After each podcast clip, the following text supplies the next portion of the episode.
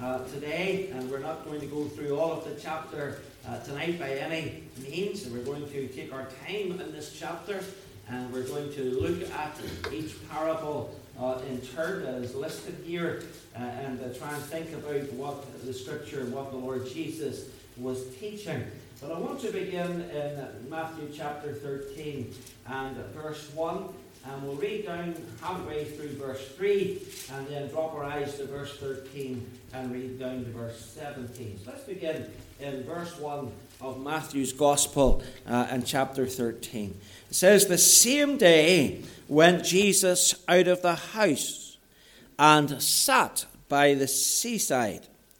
And great multitudes were gathered together unto him, so that he went into a ship and sat, and the whole multitude stood on the shore. And he spake many things unto them in parables. Verse 13 Therefore speak I to them in parables, because they seeing see not, and hearing they hear not, neither do they understand. And in them is fulfilled the prophecy of Isaiah, which saith, By hearing ye shall hear and shall not understand, and seeing you shall see and shall not perceive. For this people's heart is waxed gross, and their ears are dull of hearing, and their eyes they have closed, lest at any time they should see with their eyes and hear with their ears, and should understand with their heart, and should be converted, and I should heal them. But blessed are your eyes, for they see, and your ears, for they hear. For verily I say unto you that many prophets and righteous men have desired to see those things which ye see, and have not seen them, and to hear those things which ye hear, and have not heard them. And we trust the Lord will bless the reading of his precious word. Now, we are in chapter 13 of Matthew's Gospel. We've been in Matthew's Gospel uh, for some time, and this is a section of Scripture, this one chapter, which contains the so called kingdom parables. And so it really is one parable after another, beginning with the parable of the sower and the seed, which, Lord willing, we'll address next Sunday evening. But we've been going through the book of Matthew for some time now. And really, you come to this 13th chapter and you're brought to a critical point in Matthew's account. This is a turning point in the gospel, it's a turning point in Jesus' relationship with the Pharisees and the leadership of Israel. So let me very quickly tonight review with you where we've come from to get to this point. Remember, and it's easy to remember this because Christmas is just past, chapters 1 and 2, you have the account of the Nativity. And in chapter 1, you have the genealogy of Christ laid out for you, showing us that he is the son of David and he is seen to be in the royal line. In chapter 2, the Magi, the wise men, arrive in Jerusalem asking, Where is he that is born King of the Jews? underlying the authenticity of Christ's claim to the throne of Israel. In chapter 3, John the Baptist, the forerunner, appears the, and he comes in from the wilderness declaring, Repent ye, for the kingdom of heaven is at hand. And this is the first of 33 references to the kingdom of heaven in the Gospel of Matthew. Why is that important? because only Matthew uses this term. No other gospel writer speaks of the kingdom of heaven. This is peculiar to the gospel of Matthew, which is the gospel that presents Christ as the king of the Jews. And of course, you cannot have a kingdom without a king, and so Matthew is making this representation of the Lord.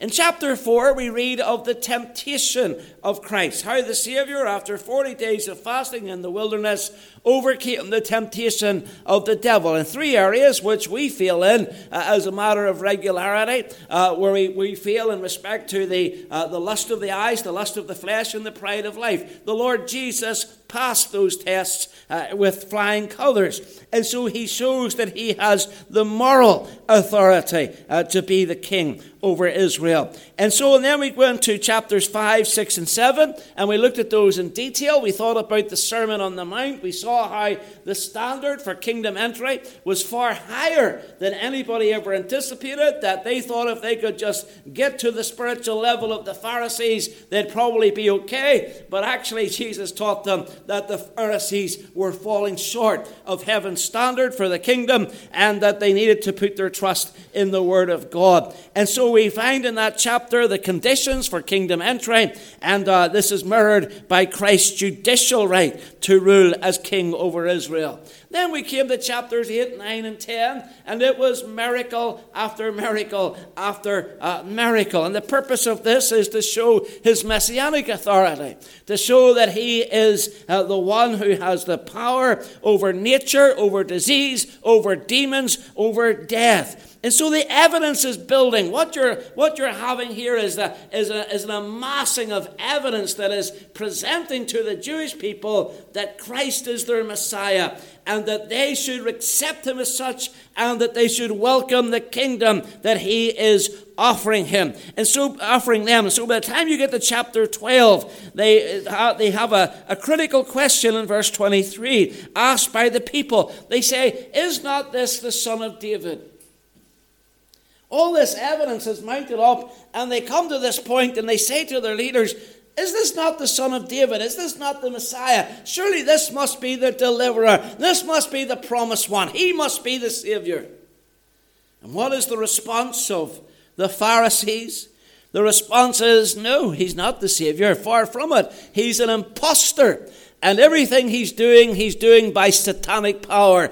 And when they make that statement, they fall into the unpardonable sin in their rejection of Christ as their Messiah and as their King. So at this moment, if the kingdom has been rejected, if the king has been rejected, the question arises well, what now? Where do we go from here? What happens next? What's going to become of the kingdom? What's going to become of the king? And that's where Matthew chapter 13 comes in. Matthew 13 contains the kingdom parables. And over and over in this chapter, you find this repeated phrase the kingdom of heaven is like. And then the Lord tells us a parable. The kingdom of heaven is like. He says, You want to know what's going to happen to the kingdom? Let me explain to you what's going to happen to the kingdom. The kingdom of heaven is like this. And the thrust of these parables is that the kingdom will come, but not just yet. He's now thinking about the cross. The kingdom is something he's putting aside in his mind, and the cross is what is in prospect. And what happens now is that a mystery is revealed. Something that was previously hidden to the, those in the past, to the prophets, to the Jewish people in history, is now being revealed uh, unto those who belong to the Savior. Look at verse 11 and 12. He says uh, unto them, Because it is given unto you, you who believe, to know the mysteries of the kingdom of heaven, but to them, to the leadership of Israel, it is not given.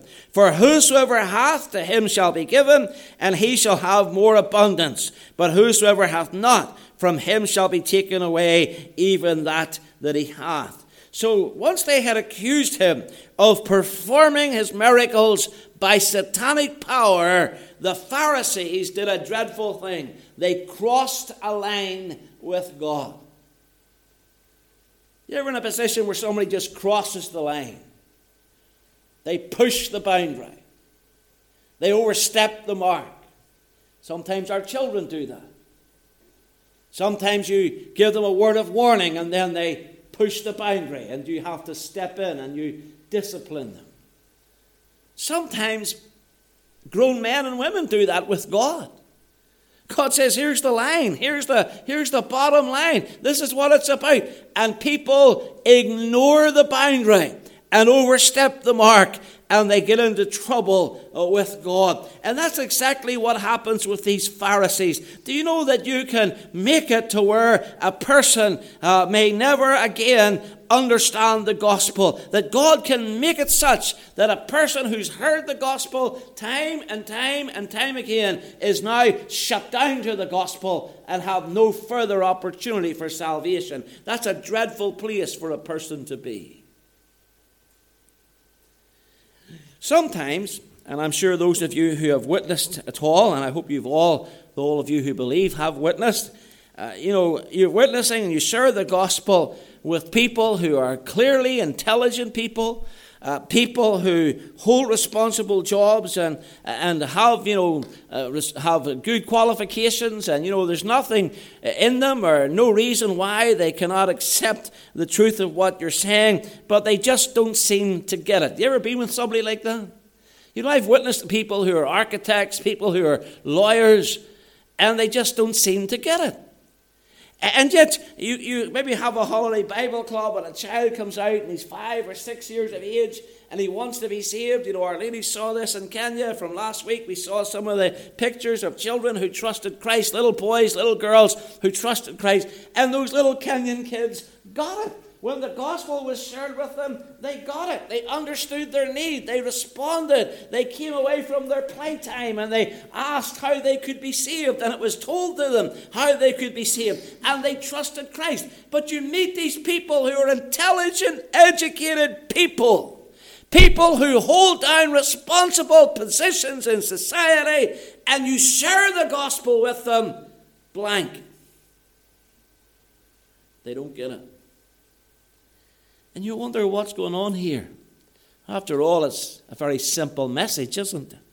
It's just a matter of acknowledging my sin before God and believing in Christ's ability to save me. It's saying to God that I know that I am a sinner and that Christ is the Savior. It is saying I believe that Jesus died for me, was buried, and rose again, and that his death is enough, and I place my trust in Him. That's how easy it is to be saved. It's as easy as opening a door, it's as easy as switching on a light, it's as easy as eating a piece of bread. There's many things that you could liken it onto. It's very simple to be saved. But I hear smart people say, oh, but that's too simple. No, no, no, that's too easy. No, it can't be, it can't be, that, it can't be that easy. It's got to be harder than that. Or they'll say things like, well, I, I would believe, but I don't think I could keep it. Or, or they'll say, well, I'd never be able to live up to it. And you know, when somebody says a thing like that, they don't understand it. I'll never be able to live up to it because there's nothing to live up to. Christ has done the living up to. That's what the whole of the Sermon of the Mount is about, that nobody lives up to it. And so you say, well, what is wrong with these people? Well, of course, many of them are subject to spiritual blindness. Paul in 1 Corinthians 4 and 4 uh, speaks of Satan as the God of this world, who has blinded the minds of them who uh, believe not, lest the, glor- lest the light of the glorious gospel of Christ should shine in unto them uh, and, uh, and they'd be saved. And yet, it could be for others that having rejected Christ so often and for so long that their heart is, even as verse 15 portrays it, waxed gross and their ears are dull of hearing. You know, I think that's the problem in Ulster tonight. I think that's the problem in Northern Ireland tonight. The people now are dull of hearing. They've heard it all before, and they don't want to know. And many of them won't be saved, and some of them, and I'm going to say this carefully, can't be saved because they've crossed a line with God. Isn't that tragic? And that's where we are tonight. The Lord Jesus spoke of these Pharisees, and he said, Their heart is waxed gross, their ears are dull of hearing, their eyes they have closed, lest at any time they should see with their eyes and hear with their ears, and should understand that their heart with their heart, and should be converted, that I should heal them. And so he began to speak in parables. In other words, he closed the message down to them, and he opened the message up to those who would believe. In other words, they are what we might say in theological terms, they are people who became reprobate, beyond redemption, beyond hope. The terrifying thought tonight that your soul could be beyond hope, that your eternal destiny is settled already, and even if you were to cry out unto the Lord, He would not hear you. You say, I don't believe that's possible. You need to go back and read Proverbs chapter 1. It's very much pro- uh, possible.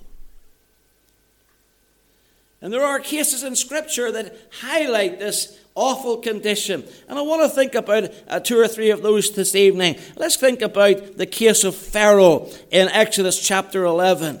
Exodus chapter 11, if you will, please.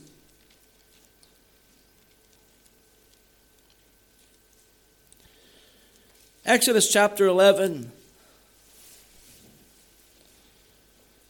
And notice verse 9 and 10. Notice the words of the Lord to Moses. Sobering words, somber words, sorrowful words.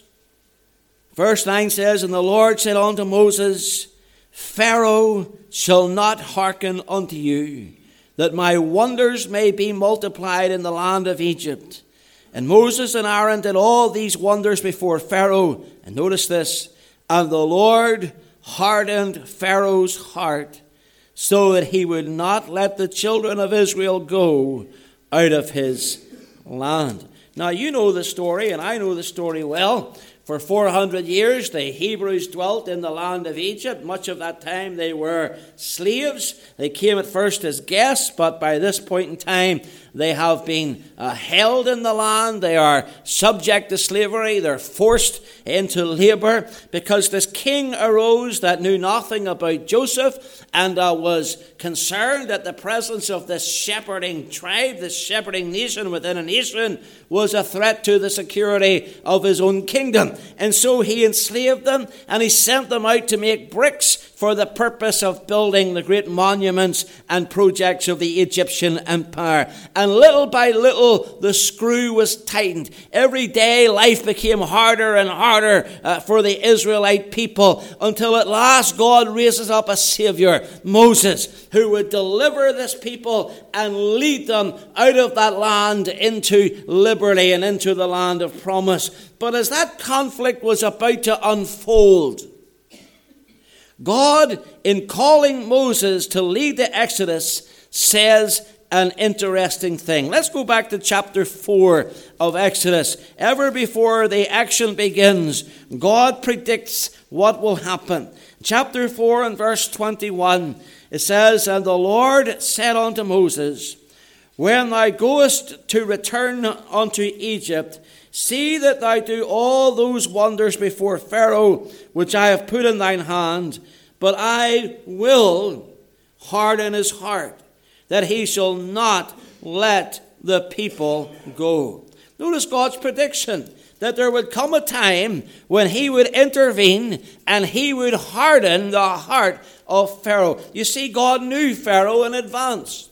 He knew the kind of man that Pharaoh was and he had foreseen the response that would come from Pharaoh in respect to the miracles and the plagues and the demand of Moses to release the slaves. So the Lord predicted a day coming when he would harden Pharaoh's heart, and that's exactly what happened. Now, time prohibits us tonight from really going into much detail on this story, but if we were to read the account of the Exodus, we would find that nine times in Scripture it is said that Pharaoh hardened his own heart. Nine times Pharaoh hardens his own heart, and an equivalent number of times it says that the Lord hardened Pharaoh's heart. Now, if you look at the, at, at the process of that, you'll find that Pharaoh hardened his own heart ever before the Lord hardened Pharaoh's heart. In other words, his, his heart was waxing gross.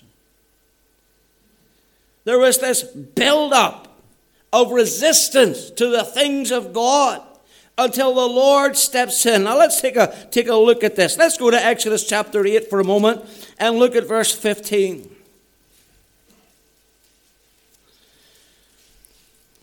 And this verse comes hot on the heels of the plague of frogs. And uh, Moses now has prayed on behalf of, Mo- of uh, Pharaoh, and the land has been cleared of the frogs. In verse 15 it says, And when Pharaoh saw that there was respite, notice what it says He, Pharaoh, hardened his heart and hearkened not unto them, unto Moses and Aaron, as the Lord had said. Let's look a little bit further down this chapter into verse 19. And this is uh, after uh, another, uh, the fifth, uh, the fifth um, plague, the turning the dust into lice. It says in verse 19, Then the magician said unto Pharaoh, This is the finger of God. And Pharaoh's heart was hardened, and he hearkened not unto them, as the Lord had said. Look in verse 32. It says, And Pharaoh hardened his heart at this time also, neither would he let the people go. So constantly it is Pharaoh hardening his heart, Pharaoh hardening his heart. You know, of all the characters in the Bible, few could possibly have been more intransigent, more stubborn as this Egyptian Pharaoh. He was so difficult, he was so proud, he was so obstinate, he would not bend to the will of God, and in the end, God refuses to deal with him.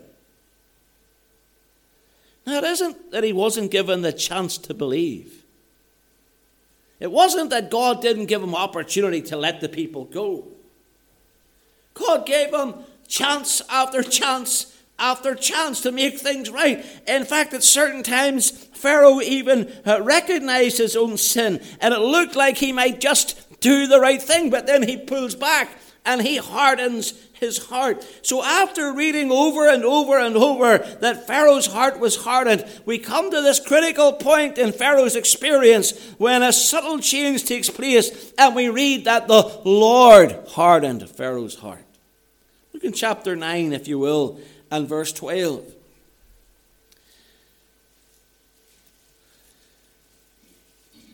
Here's the plague of boils. It says, And the magicians could not stand before uh, Moses because of the boils, for the boil was upon the magicians, and upon all the Egyptians.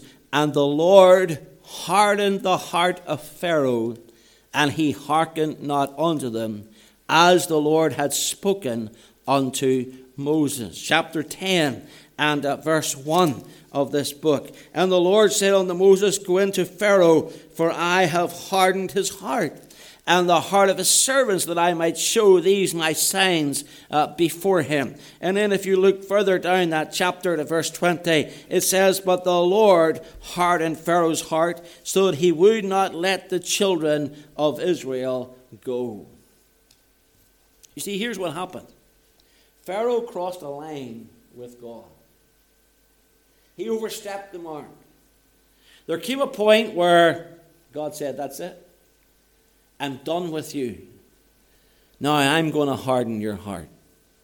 Now I'm going to confirm you in your sin. Now I'm going to make it difficult for you, indeed impossible for you to be saved. There comes a point where God's mercy is withdrawn from this man, and no longer is he, is he someone who has the opportunity of grace, but he is someone who is under the judgment hand of God. And all that is left for this man at this point is certain ruination at the mighty hand of God. Have you ever considered the possibility that that might be your lot, that such a thing could happen to you? Listen to me. You could be a person who grows up in church there's plenty of people like that in our country today who grew up in church, who came to gospel meetings, who heard preachers preach the way of, uh, of life eternal, and who rejected it again and again and again. There was a time when the Spirit of God spoke to their heart. There was a time when they came under conviction. There was a time when they felt the impulse to believe. But now, nothing. Deadness. Is that where you are tonight? The gospel never moves you, never shakes you, never makes any impact upon you. I want you to go back to the previous book in our Bible, to the book of Genesis, chapter 6, and I, and I want you to see a second uh, case study, the case study of the people in Noah's day. And in Genesis chapter 6 and verse 1. Genesis chapter 6 and verse 1, it says, and it came to pass when men began to multiply on the face of the earth, and daughters were born unto them, that the sons of God saw the daughters of men that they were fair, and they took them wives of all which they chose. Now, watch verse 3. And the Lord said, My spirit shall not always strive with man, for that he is also flesh, yet his days shall be an hundred and twenty years. Do you see what happened to the people of Noah's day? They were in danger of crossing that line with God. In fact, God gave them 120 years to sort themselves out. He says that their days would be 120 years. Now, that's not the age of their lives, that's the period of time that they have left before the flood comes. Because God instructs Noah, a preacher of righteousness, to build an ark, a mammoth, and indeed a curious a structure for its time.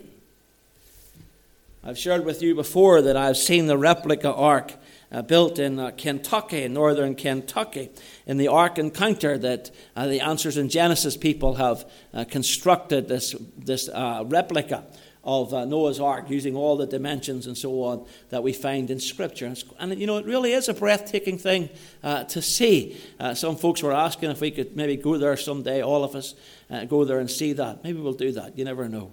But uh, um, that's not a promise. But anyway, uh, but, you know, it'd be a wonderful thing for you to see if you had the chance to see it. Because it's striking. You know, you're driving along this highway in America and you just look over to the left and, and you see in a distance, about maybe a half a mile away, a mile away, you see this great big boat just sitting on the horizon. And you're struck by it. And surely people in Noah's time would have been even all the more struck by it because at this point they hadn't even seen rain. Rain was not part of their experience. And so here's a man building a boat in the middle of land and uh, miles away from sea, and, and, and yet withal they're wondering, well, well, what's he going to do with that thing? Where's he going to go with that? It was a curiosity to them. And Noah, as a preacher of righteousness, began to explain to them why it was that he was building this ark and how it was that God commanded him to build such a, a large vessel. And he told them that there was opportunity for them to get into the ark and to escape the judgment that was coming but they failed to listen to the preacher. 2 Peter 2 5 tells us that God spared not the old world, but saved Noah, the eighth person, a preacher of righteousness, bringing, judge, bringing in the flood upon the world of the ungodly. But, you know, how long exactly Noah preached for, I don't know. But the implication is that he preached for some time, if not for the entirety of that 120 years, warning the people of judgment to come. And yet, many of his neighbors, you know, when they looked at that, they'd respond, How many of them got into the boat? None. And that was the thing that struck me when I went to the Ark Encounter and they have this ramp. Of course, it's, a, it's something of a tourist attraction, and people come from miles around. In fact, if, if I'm not mistaken, uh, it's one of the top tourist attractions right now in the United States. And people come from near and far to see it. And, and as you're going into it, there's a whole queue of people. There's a line of people walking up this ramp, zigzagging up this ramp, up into the Ark. And as I was walking along that, that ramp and heading up into the ark, I, I, the thought occurred to me that when the original ark was on earth, eight people walked that ramp. Just eight people. Noah and his wife, his three sons, and their wives. It was a pitiful response. It was an appalling rejection of the truth of God. And how come those people didn't get into the ark?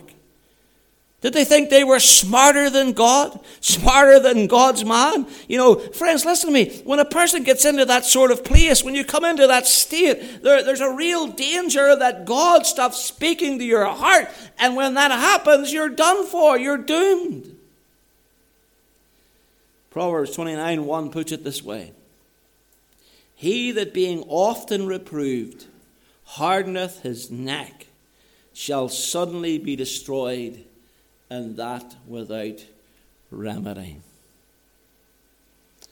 This is one of the reasons that a man must not go on saying no to God he runs the danger of hardening his heart, of crossing that line with God. You know, um, Alistair touched on this this morning when he was speaking to the boys uh, and, and girls the fact that, you know, many people get saved early in life, and the older you get, then the less likelihood of that conversion experience taking place. And the Barna Research Group looked into this and they said that 64% of all born again believers uh, trusted Christ before their 18th birthday.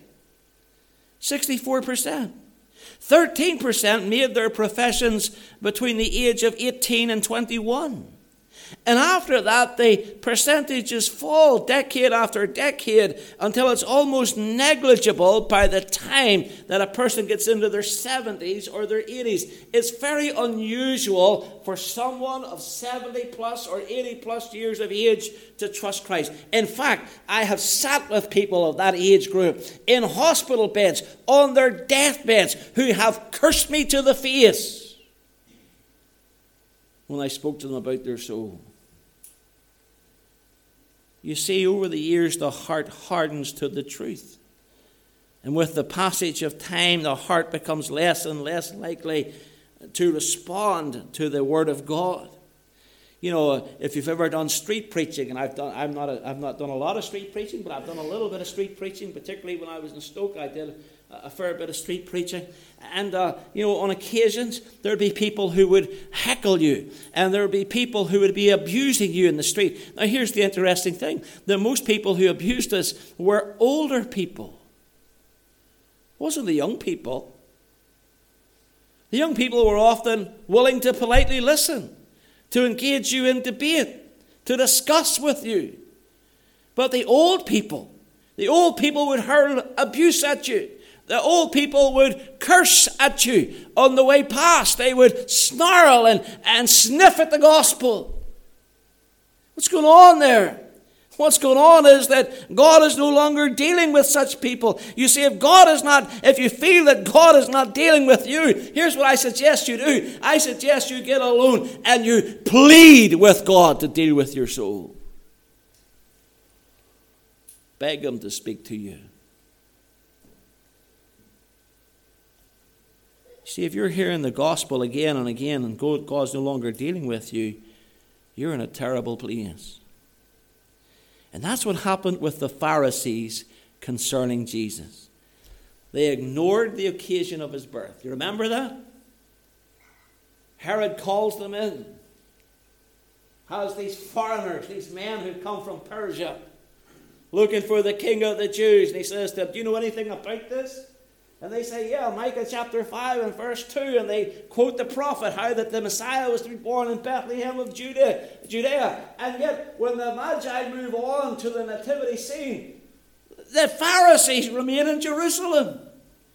So from the outset, they ignored the occasion of his birth. When John the Baptist came, they resisted the preaching of John the Baptist, the forerunner of Christ, so that he chases them almost from that scene. They bristled their way through the Sermon on the Mount. You see, true preaching either makes you right with God or makes you mad at the preacher. And as far as the Pharisees were concerned, it was making them mad. They denied miracle after miracle. And some of those miracles we've looked at the healing of the leper, the healing of the centurion's son, the healing of Peter's wife, the stilling of the storm, the healing of the palsied man, the healing of the woman with the issue of blood, the raising of Jairus' son, the evidence was mounting and mounting and mounting and mounting, but they wouldn't hear it. And Jesus says, I'm not talking to those people anymore. From here on, I'm going to speak in parables. Uh, so that even though they'll hear what I say, they won't actually hear what I say.